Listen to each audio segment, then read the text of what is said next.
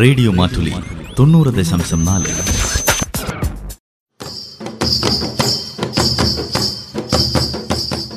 വയനാടൻ മൂപ്പന്റെ കൗതുകങ്ങൾ. നിർവഹണം ജോസഫ് പള്ളത്ത്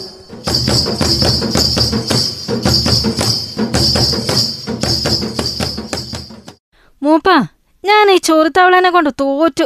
ഓ അതിനെ കാണുമ്പോ തന്നെ എനിക്ക് എന്തോ പോലെയാ. അടിക്കുമ്പോ ഒക്കെ ഇങ്ങോട്ട് തന്നെ തിരിച്ചു വരുന്നേ ഓ പാവോ. അതൊരു കുഞ്ഞു ജീവി തന്നെ. അതിനെ വിട്ടേക്ക് നീയോ. മൂപ്പ മഞ്ഞത്താവള ഉണ്ടല്ലോ. ആ മഞ്ഞത്താവളയാണെങ്കിലേ എനിക്ക് ഭയങ്കര ഇഷ്ടാട്ടോ. പിന്നെ അങ്ങനത്തെ തവളെ കാണാൻ അങ്ങ് കുമരകത്ത് പോയാ മതി. നല്ല രജ തന്നെ. കുമരകത്ത് പോയ മഞ്ഞത്തവളനെ കാണാൻ പറ്റുമോ മൂപ്പ? ആ കുമരകത്ത് അവിടുത്തുകാർക്ക് ഭയങ്കര രസം തന്നെ.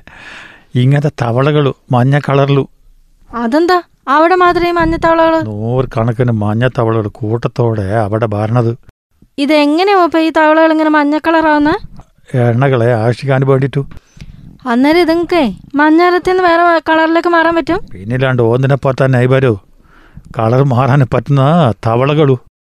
ഇന്ത്യയിൽ ഈ തവളകളെ സാധാരണ കാണാറില്ലല്ലോ? അസാധാരണ അസാധാരണമായിട്ടല്ലേ കാണാറുള്ളൂ? ഇതെങ്ങനെ പിന്നെ നാട്ടുകാർ ശ്രദ്ധിച്ചത്? രാത്രി അങ്ങ് മൂത്തു. അന്നേരം തവളകൾ കൂട്ടത്തോടെ കരയാൻ തുടങ്ങിനി. അന്നേരം ആൾക്കാർ പോയി നോക്കിനി. അപ്പോഴൂ നോക്കുമ്പോല്ലേ കൂട്ടത്തോടെ തവളകളു ഇങ്ങനെ മഞ്ഞ കളറിൽ ഇങ്ങനത്തെ മഞ്ഞത്തവളകളെ വംശനാശം വന്നു പോകുന്നൊക്കെ കേട്ടിട്ടുണ്ടല്ലോ മൂപ്പ ആയിരത്തി തൊള്ളായിരത്തി എഴുപത്തിരണ്ടിൽ വന്യജീവി നിയമം വെച്ചിട്ടു ഇവരെ കൊല്ലുന്നതും പിടിക്കുന്നതും കാറ്റി അയക്കുന്നതും ഒക്കെ നിരോധിച്ചിനി. വേറെ കാര്യമുണ്ട് പെണ്ണെ. ഇങ്ങനെ കരഞ്ഞ തവള പിന്നെ നോക്കുമ്പോൾ കാണുന്നുമില്ല. അപ്പൊ എവിടെ പോയി ഒളിച്ചു പോലും? എവിടെങ്കിലും പോയി ഒളിച്ചിട്ടുണ്ടാവും. ജീവനോ നിലനിർത്തണ്ടേ അവർക്കോ?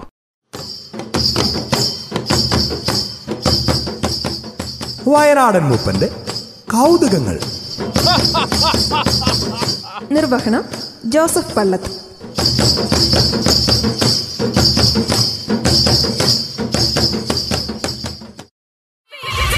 റേഡിയോ മാറ്റുലി തൊണ്ണൂറ് ദശാംശം നാല്.